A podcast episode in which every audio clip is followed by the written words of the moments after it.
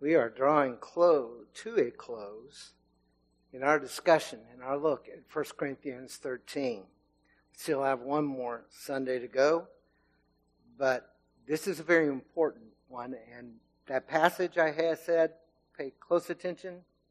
I'll explain in just a few minutes. I came across one of the most beautiful little stories of love I think that I've seen in a very long time.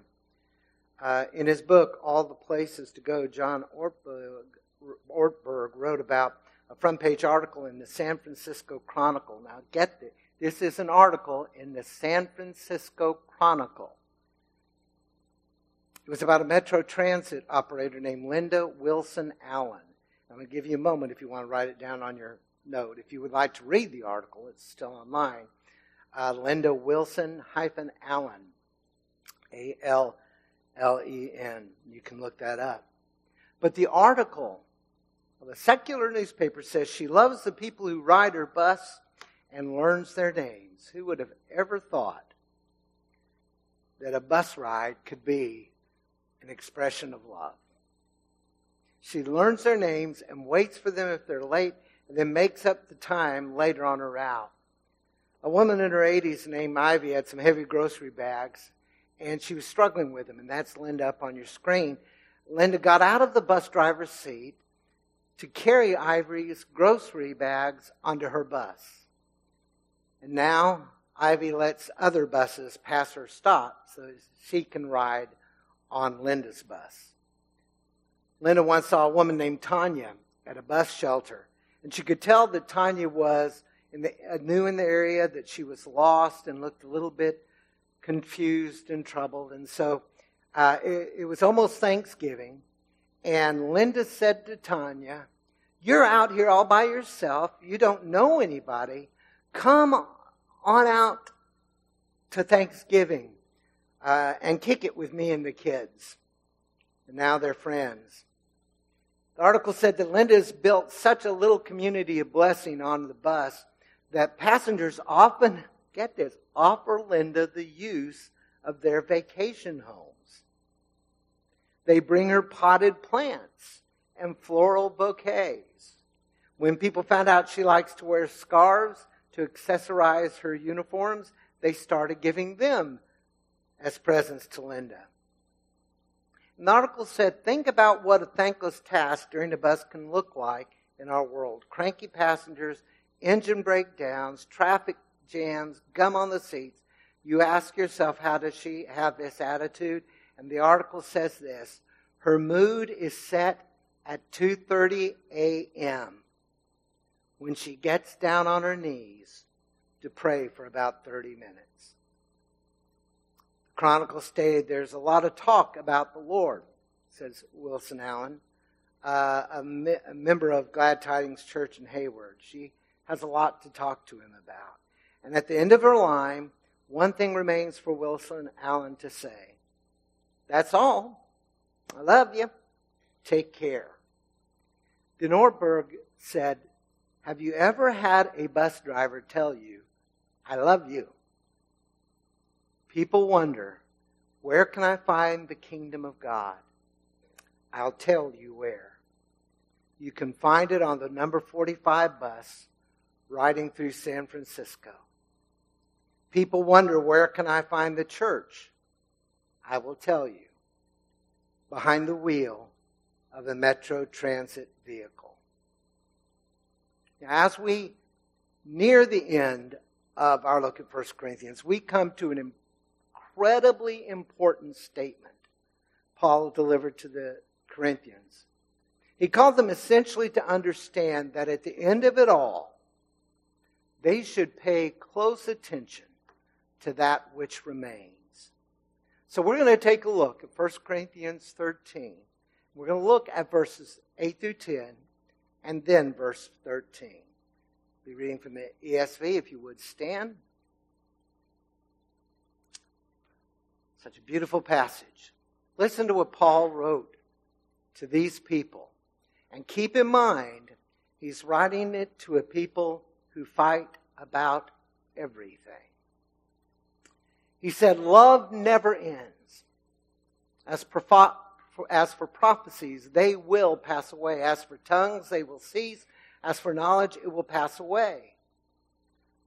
For we know in part and we prophesy in part, but when the perfect comes, the partial will pass away. So now faith, hope, and love abide. These three. But the greatest of these is love. You may be seated. May God bless the reading of His Word. In this short text, Paul affirmed the truth love continues. Love continues. And so we need to understand, we've been singing about God's love for us. But God's love for us is supposed to prompt within our hearts our love. As we think about the eternal nature of God's love, Paul is saying love itself has an eternal aspect to it.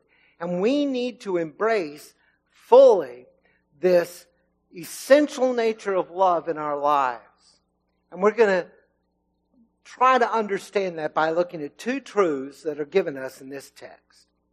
Two truths that will point out why this is so incredibly important. And the very first truth that Paul brings to us is that spiritual gifts will not last forever. Spiritual gifts are not going to last forever, and we need to get hold of that and we need to understand that. Paul was saying this, no ifs, ands, or buts. He makes it very clear. Now, he does so when Paul opens up this discussion. Paul gave a representative list of temporary gifts of the Spirit. But why did he choose these gifts?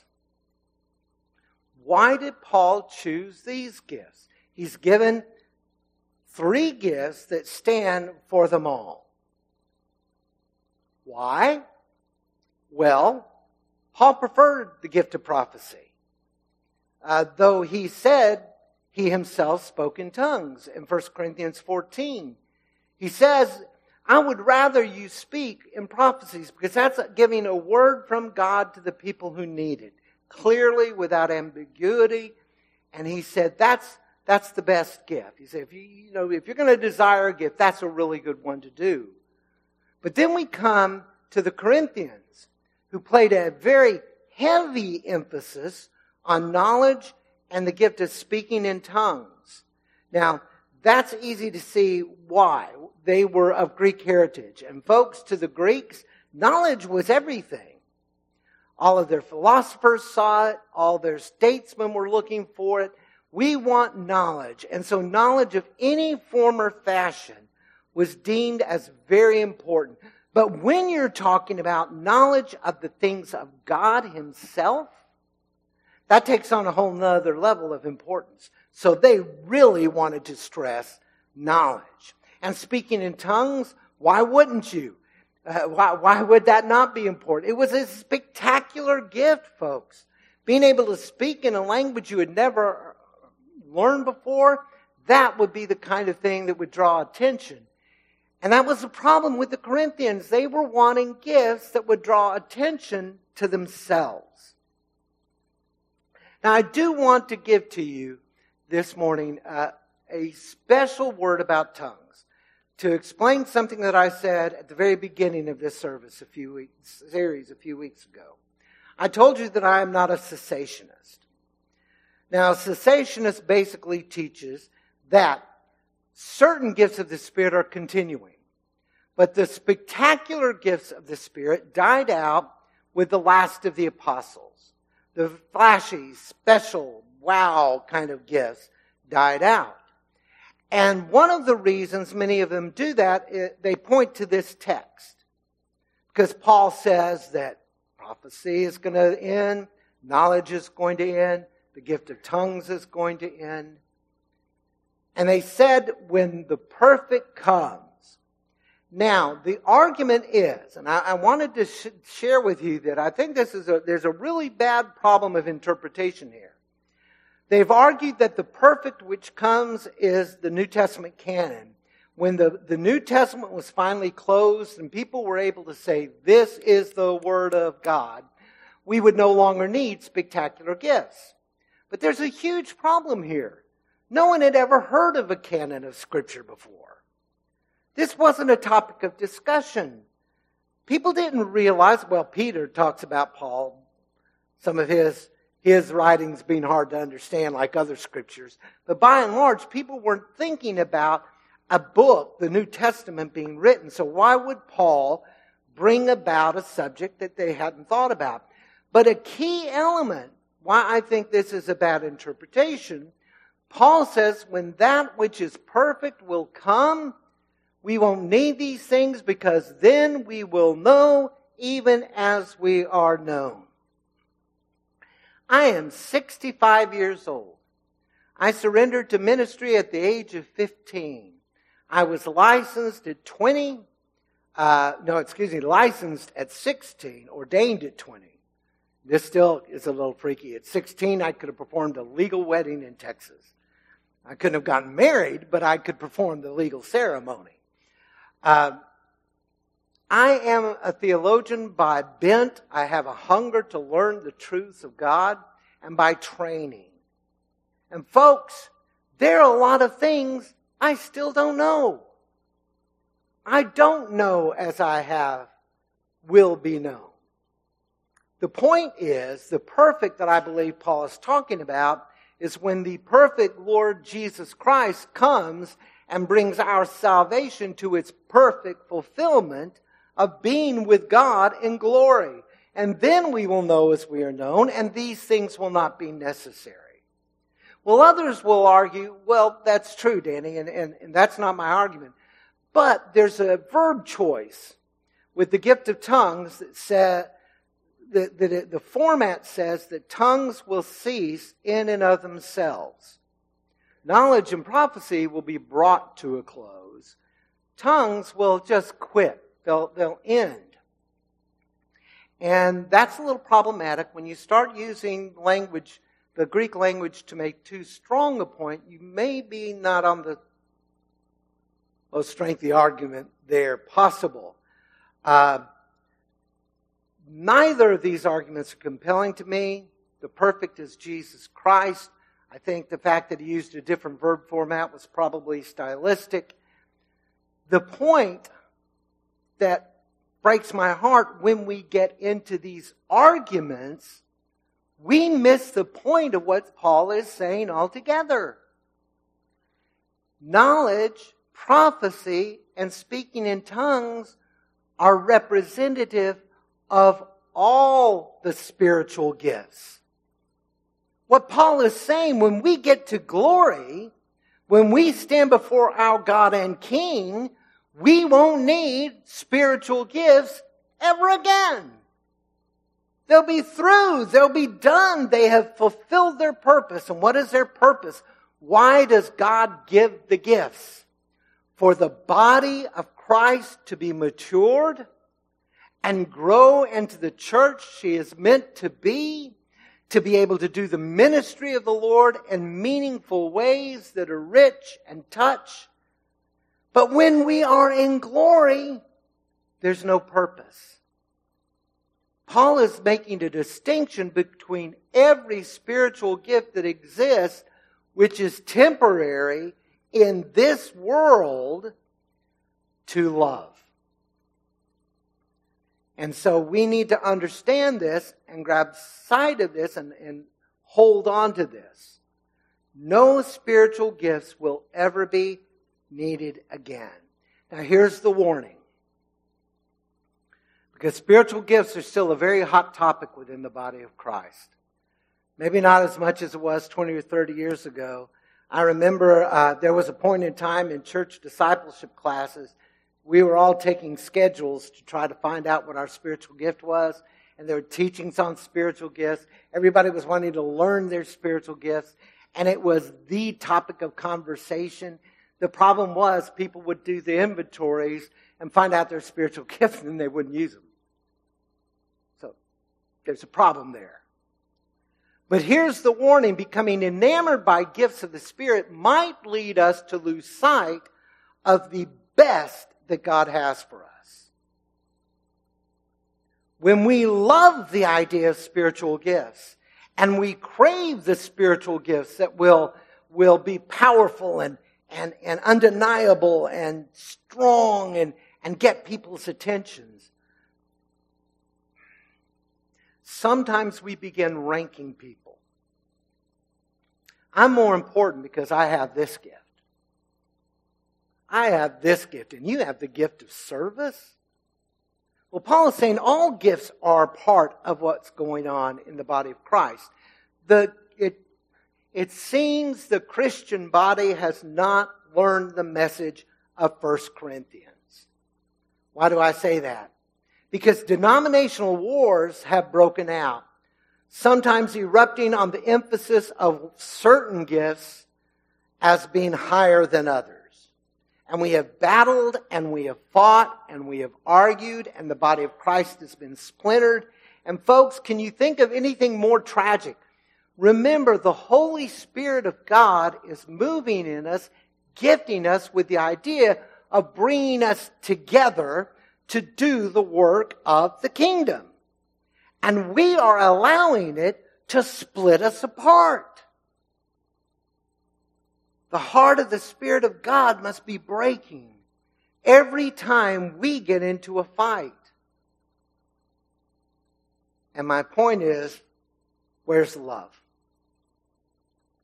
Now, please understand, I'm not suggesting that when somebody is taking a stand that clearly deviates from the clear scriptural teaching of God's Word, I'm not saying just ignore that. I'm not saying unity at all cost. But even if we are right, even if they have gone too far, how do we handle it? By calling them names? By saying you are a horrible, evil, carnal person? What do we do? Let's go back to our scripture reading. You have heard me quote the phrase, speak the truth in love, a lot of times in the 13 years I've been here. And there are a lot of applications to that. Like if you walk up to me and say, that was about the ugliest blazer I've ever seen, that may be your truth, but it's not very loving. I'll try not to cry. But have you ever thought about the context of that phrase? Because in Ephesians 4, the context of speaking the truth in love is in connection with what I'm talking about right now when we are seeking to try to find the truth of what God's Word says, when we're seeking as the church to become a church that is not easily waylaid by every wind of doctrine, when we're trying to remain faithful and something comes up that is not in line with the Word, we need to try to correct it. We need to speak the truth, but in love. Not to drive the heretic out, but to win them back to the truth through love. This is what Paul said. So when we disagree with one another, and we will disagree, I can guarantee at some point, I've only known one person in my life that uh, thought so many different ways like me that it was almost scary a friend of mine, and he actually was my best man at my wedding. Uh, but we differed on some very serious issues. What I want you to understand we must not lose perspective on the purpose of spiritual gifts. We must not lose perspective on spiritual gifts. Folks, spiritual gifts were never given by the Holy Spirit of God so I can stand up and say, I've got the greatest gift. I'm super Christian. You want to see my emblem? I have, I'm the greatest thing because I have this gift mix. It was never meant about that. It was never about look at me. Gifts are meant to bring the body of Christ into unity, into maturity, into a fully functioned body of Christ ministering to this world. And spiritual gifts are meant to build each other up, not tear each other down. Not for me to say, well, you're, you're, you're a second class Christian because you don't do this. Each of the gifts has a purpose. All part of the body of Christ, helping it function properly. I'm, I'm not a big fan of feet. I think that probably on the human body, they are the least attractive part of the human body to me. And my big toes, you will never see. Well, unless I'm laid out and they have to take my shoes off to save my life. My big toes are ugly. I'm at that age now. But you know what? My big toes are important. And whatever your gift is, whether it's spectacular or not, eh, you are gifted of God to fulfill a purpose in the body of Christ. Your gift is important. And the body needs to function with every member fully and truthfully, leading us to the place we become the church God has called us to be. I want to tell you something, and it's hard to see that. It's really hard to see this. COVID had a big hit on us. We've lost a lot of dear members through the last few years. Some of our older members who were the backbone of this church in many ways. There was a lot of drama before I ever got here. A lot of things have happened. But I believe with everything in me, the Holy Spirit of God will gift this church with whatever gifts are needed to do the purpose of the church. The problem is we have got to use our gifts to help build the body up. Every one of us. Lord, what would you have me to do? Because that's the purpose of gifts. And we need to understand that. So spiritual gifts, as wonderful as they are, will not last forever. Because there'll be a, there'll come a time we'll be before the Lord God Almighty. And about the only thing of importance that will be coming from our lips are praise and love for God and each other. Because, my friends, our second truth, love alone will last into eternity. Love alone will last into eternity. And Paul wants to make this as clear as he possibly can to these Corinthians. And again, I remind you, the church at Corinth fought about everything. This love chapter falls between chapters 12 and 14 that are very specifically focused on spiritual gifts because they were even arguing about spiritual gifts. And Paul says, I need to show you the better way. So Paul expressed love's eternal nature in two ways to the Corinthians. He didn't just say it once, he says it two different ways that are very powerful and we need to hear. Two different ways to the Corinthians. He said, Love is eternal. Now, how does he begin? Begins a straightforward statement, opens the discussion. There's no figurative language here. There is no tricky, well, what could he mean by this? And having to parse this word or that word. He says it very clear. Love never ends.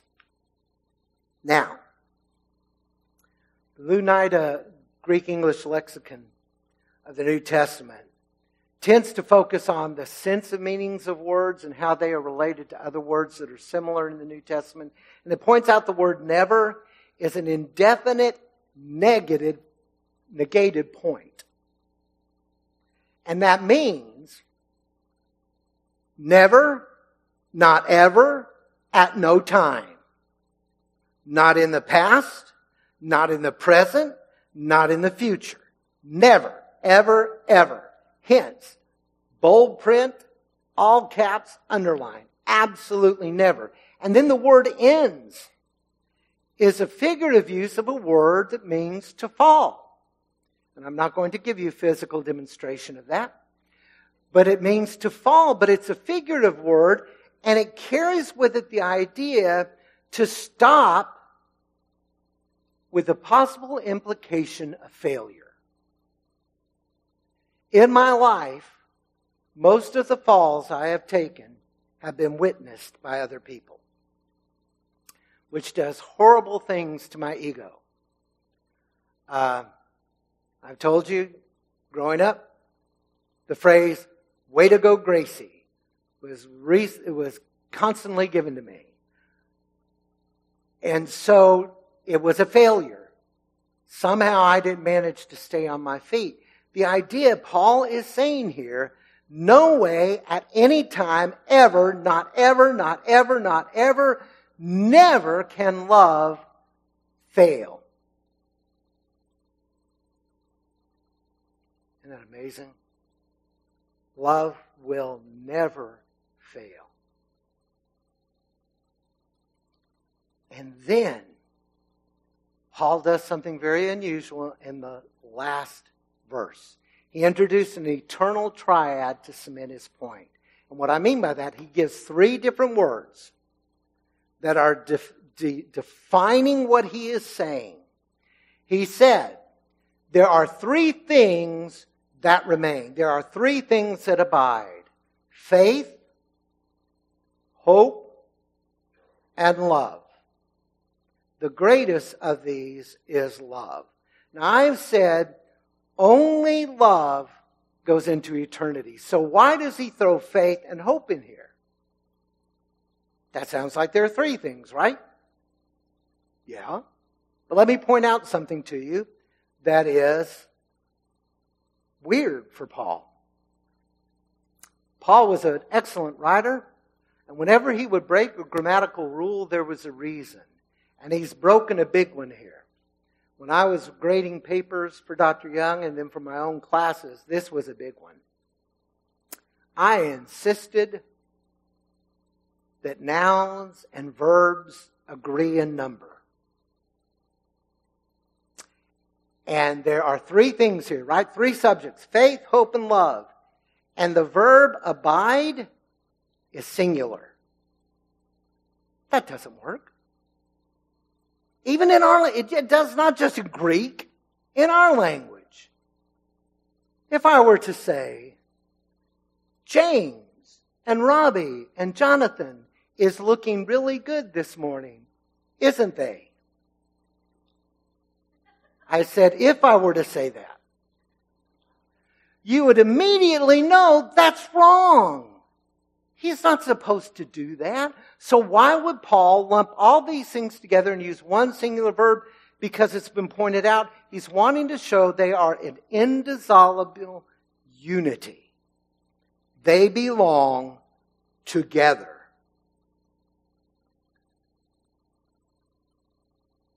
And when you look at the scripture, in our text, Paul has already described love is, and he says, love always trusts, the verbal form of faith. Love always hopes. I believe those two things, those two ideas, are subsumed under love. They are all expressions of love.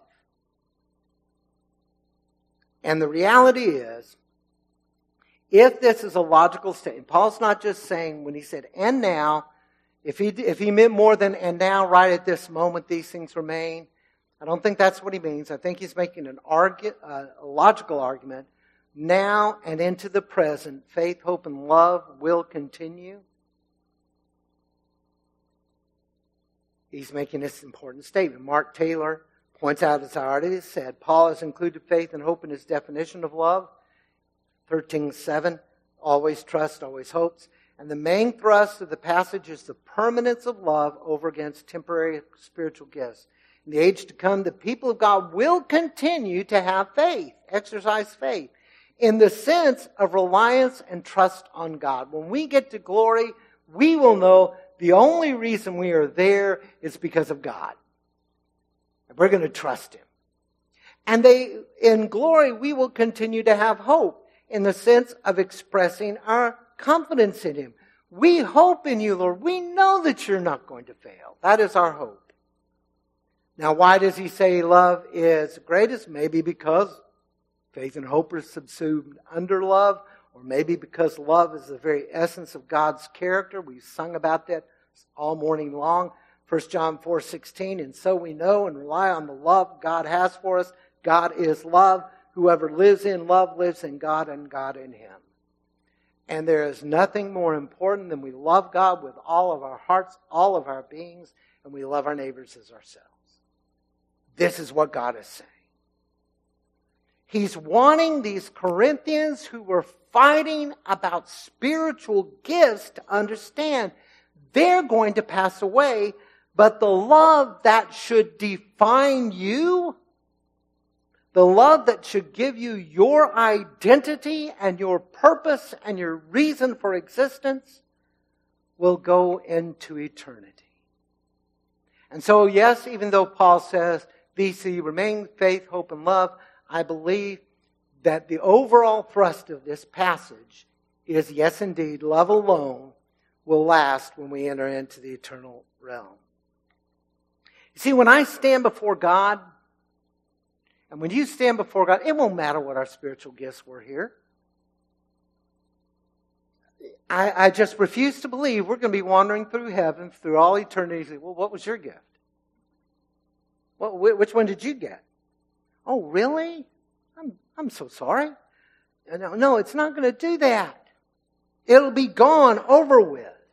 Now, obviously, while I'm on earth, I should exercise this gift or gifts God has given me to help the church become all that it's meant to be. But in glory, before the Holy One, in the presence of our Savior, knowing the very full move of the Spirit in our lives without any limitations, our love for God and love for one another will be all that matters. And then, I want you to hear this, because we have picked on the disciples a lot when we are in heaven, disciples will finally quit arguing about who is the most important and the greatest in the kingdom. You see, folks, it wasn't just the disciples who do that. And I know they do it a lot in the New Testament. But Christians have been doing it ever centuries since. Jockeying for position who's the most important. We've done it. So, if God, who is a God of perfect love, has told us without love, nothing matters. Without love, you are nothing. This is what love looks like. This is the eternal nature of love. This is the only baggage you get to bring into heaven. Love. Then this leads us to realize we must be practicing love right now.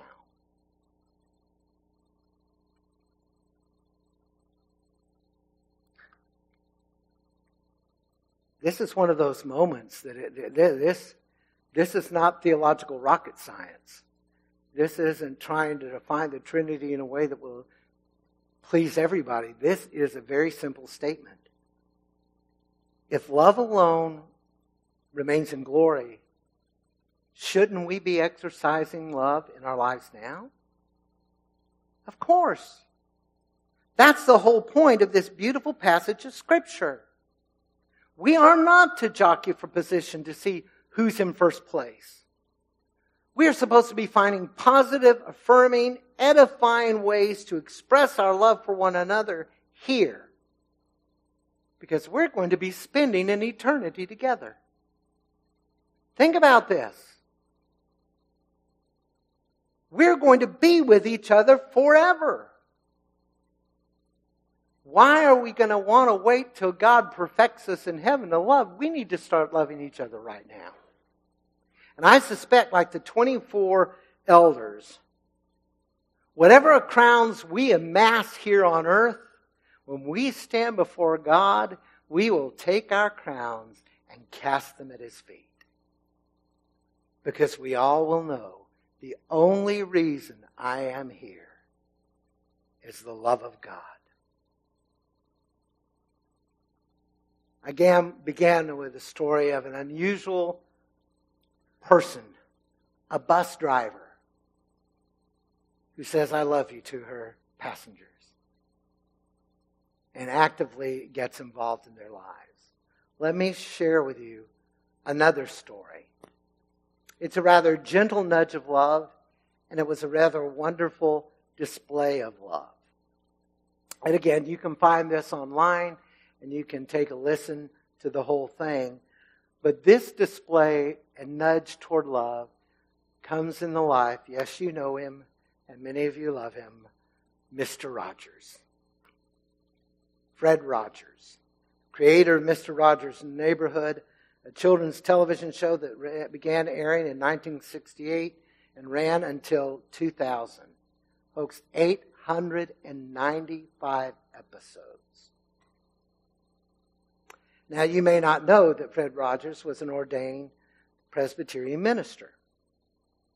And he would go before the Synod to, to validate his, his ordination all through the years he served.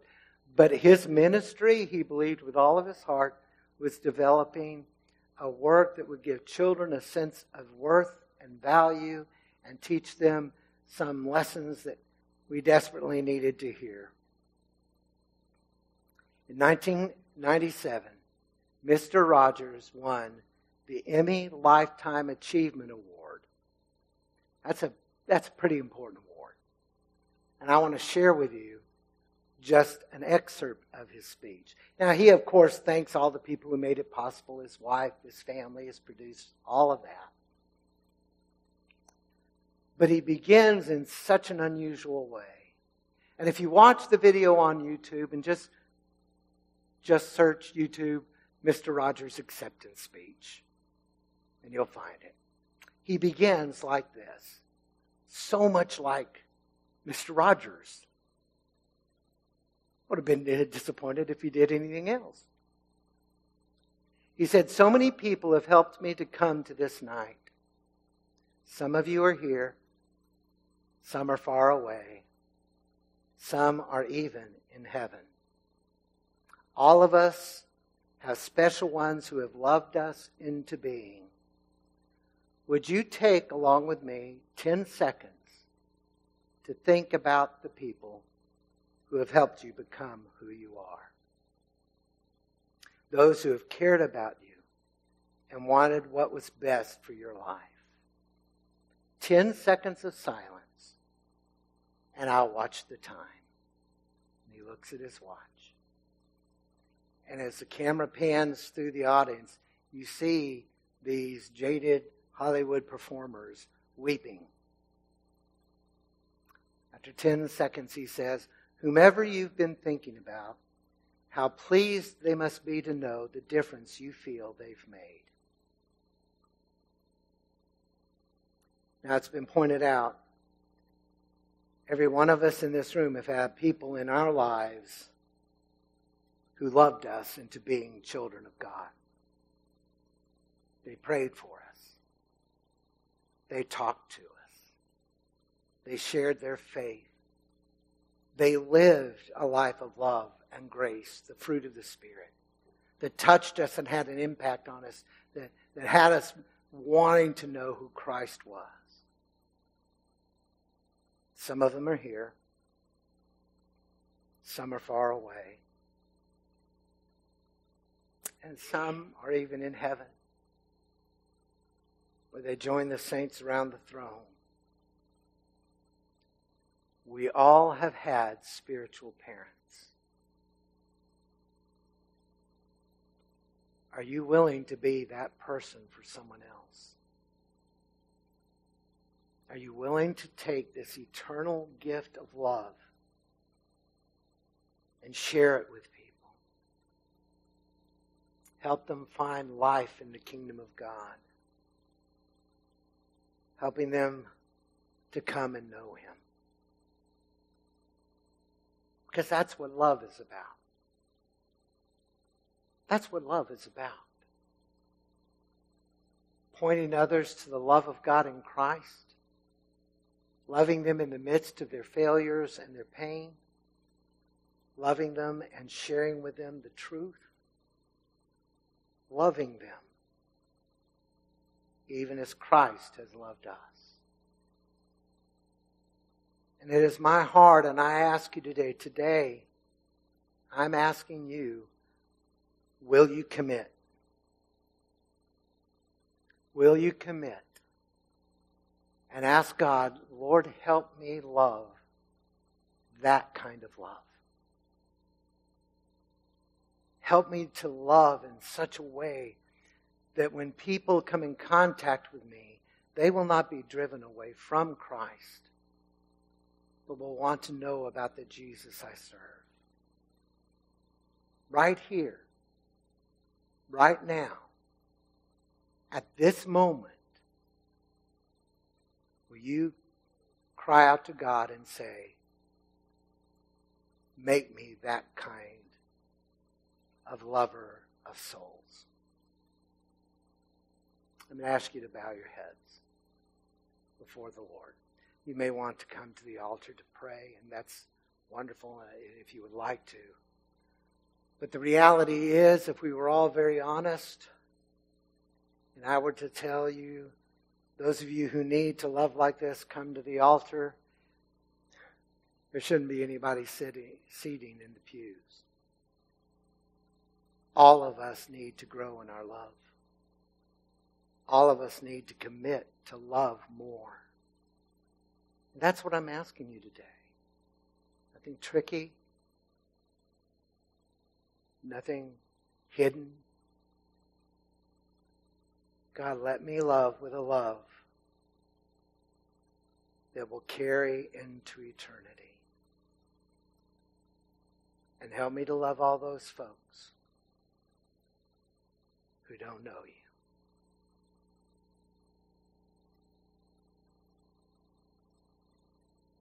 Father God.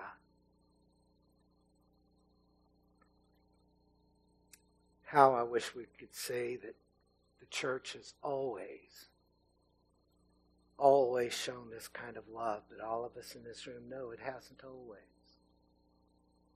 Across this land and across this world, sometimes we in the body of Christ do fight. And we do jockey for position, and we do. Try to say who is more worthwhile than others, and God in heaven forgive us. Purify us, O oh God. Cleanse us of the audacity of ever saying anyone is unimportant in the body of Christ. Help us to love one another cherish one another, to strengthen one another. Help us, O oh God, to love with the love of Christ. To your glory and praise. In the strong name of Jesus, I pray. Amen.